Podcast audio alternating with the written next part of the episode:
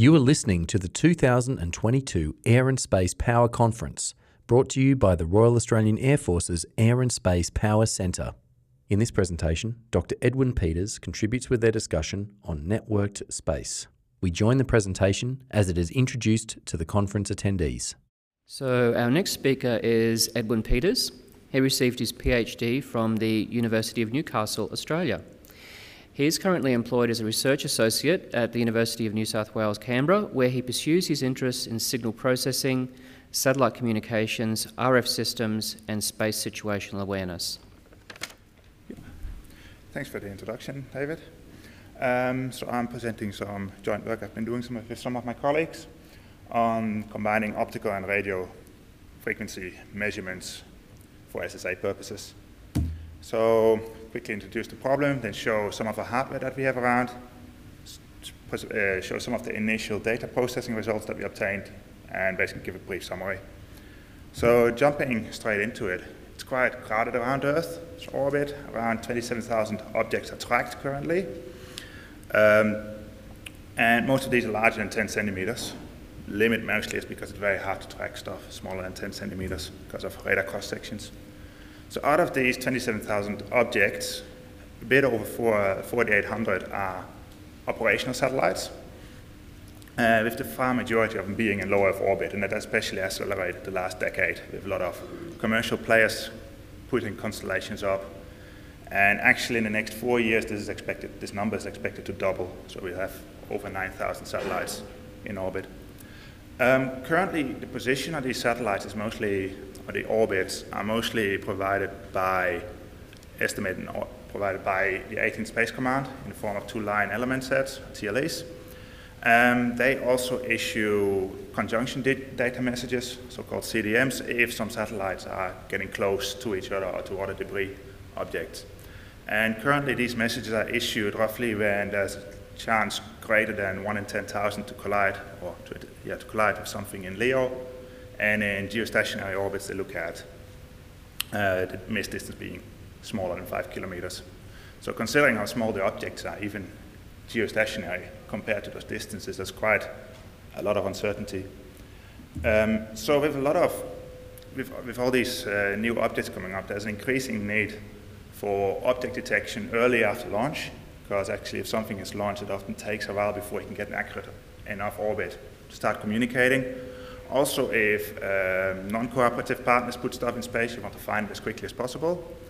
Also, high precision orbit refinement becomes more and more important, especially with using narrow beam, high gain RF equipment or even optical communications. You need to know where to point your equipment at.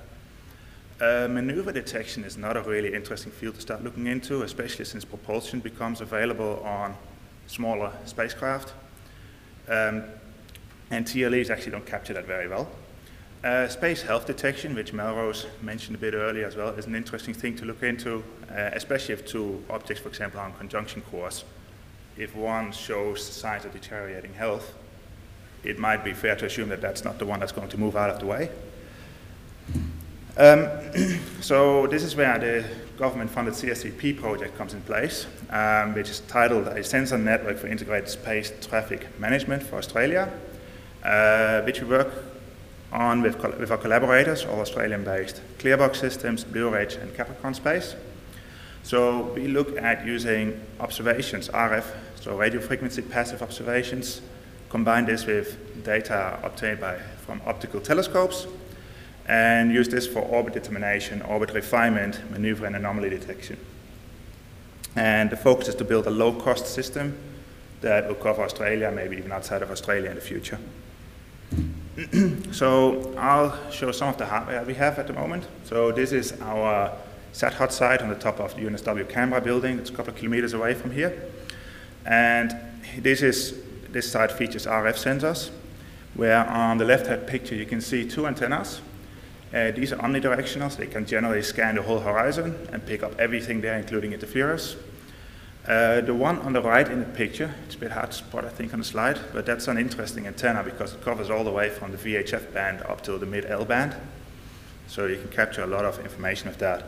In the middle picture there is a rotator with a KU band dish, so you can use that to track, for example, just some geostationary um, television stations and other satellites. There's an S-band dish coming up there as well.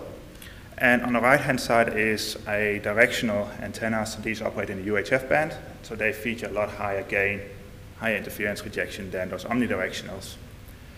Um, so current RF capabilities are covered by our UNSW side and two sites by our collaborator Clearbox Systems, one in Adelaide and one also in Canberra down in Fyshwick.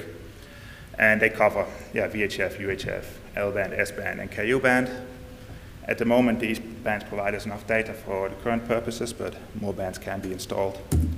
So just an example what would data look like that we captured with this. So this uh, data we captured last week is an Indian uh, LEO CubeSat called Saral uh, that's transmitting in the UHF band.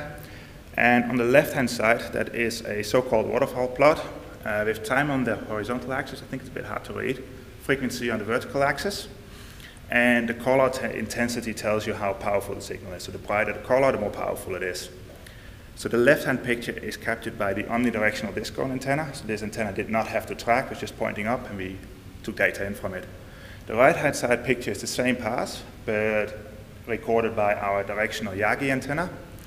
Um, so that had to track the satellite, but you can see there's a lot better signal-to-noise ratio. You can actually see the side lobes very clearly. Another really interesting feature that you can see is on the left-hand picture, you can see all those vertical bars that go through, and that's actually local interference from terrestrial emitters most likely. And because our receiving antenna is vertically oriented, it will pick all that up. The receiver antenna on the right-hand side uh, was horizontally oriented, so they'll actually not pick much of that up, so it's a lot less, lot less of that interference. So this is just an example of capturing with different methods can provide useful for each idea. Um, another, on the optical front, we have our Viper wide field of view telescope. It's located in Yass, around 80 kilometers north of where we are. And it's, for being a telescope, quite wide, wide range of view, one and a half degrees. It has a NVIDIA Jetson, so a little computer on it, so it can do edge processing at spot. And it's yeah, going through the final stages of commissioning, so hopefully it should be operational in a few weeks. Uh, and on the right is just a beautiful picture took of the moon uh, a while ago. Uh, also, we have access to the Falcon network, which Melrose presented beautifully earlier, and Steve as well. So I won't spend too much time on that, but it's basically shared between the US Air Force Academy. We have a telescope on site as well, and we use it to capture pictures from satellites. And this is an example data recorded by Steve Gehly, uh, where on the left-hand side you see M2 and A and B, around 30 hours after separation. And on the right-hand side you see the light curve, so that's basically measuring the SNR. On each of those still images, you can actually see both of them are present at the same time at the end of the pass. so, you know, we have presented a lot of the data that we have, but how are we going to use this? So the idea is that we, on each of the sensor sites, do some edge processing, can measure parameters out of the data, then through some open source protocols can transfer this into the cloud.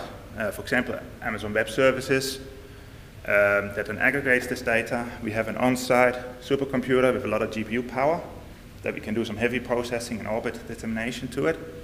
And that provides data to the user in the form of orbit research data to the researchers.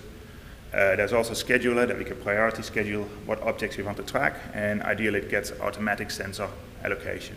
If we know something very precise where it is, we can put a narrow field of view antenna or a telescope at it.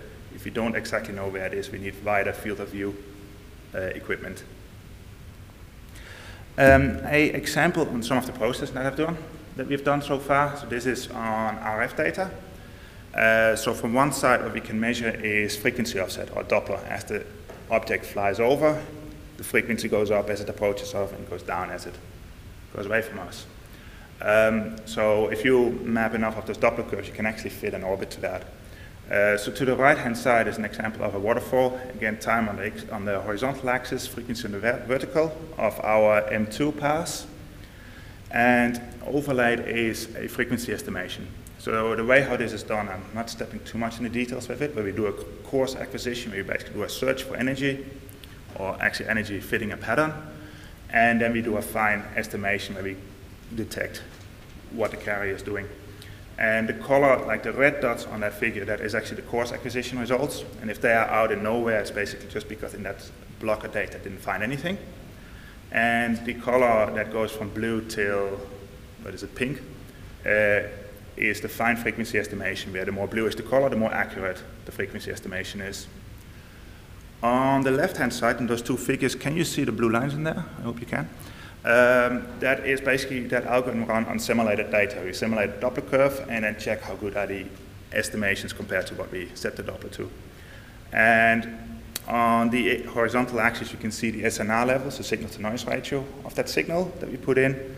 And on the vertical axis, you can see the frequency error, uh, mean and standard def.